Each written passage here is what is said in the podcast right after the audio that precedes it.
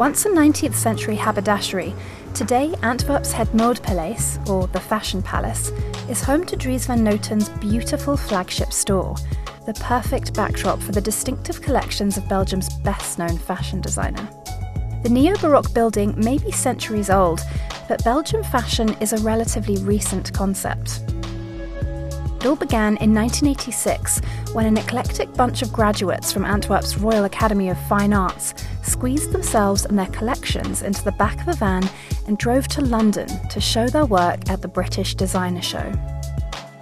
Suddenly, all eyes were on these six young designers with their long Flemish names Dries van Noten, Anne Demeulemeester, Walter van Beirendonck, Dirk van Saene, Marina Yee, and Dirk Bikkembergs. It's no wonder the English press labelled them the Antwerp Six for short. Ever since that initial show, the Antwerp Six have continued to further Belgian fashion, and over the years, a new generation has followed, with younger designers like Stephan Schneider, Christian Wijnands, and Tim van Steenbergen gaining prominence. They're all alumni from the renowned fashion department of Antwerp's Royal Academy of Fine Arts. Each has their own distinct style, but all refuse to follow mainstream trends, and many devote their career to a single vision, season after season, as if writing chapter after chapter of the same book.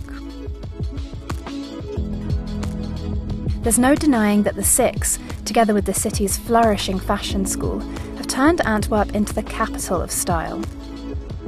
Walk along streets such as Nationalestraat or Steenhouwersvest, and you will find high end vintage shops cozying up to a string of avant garde boutiques.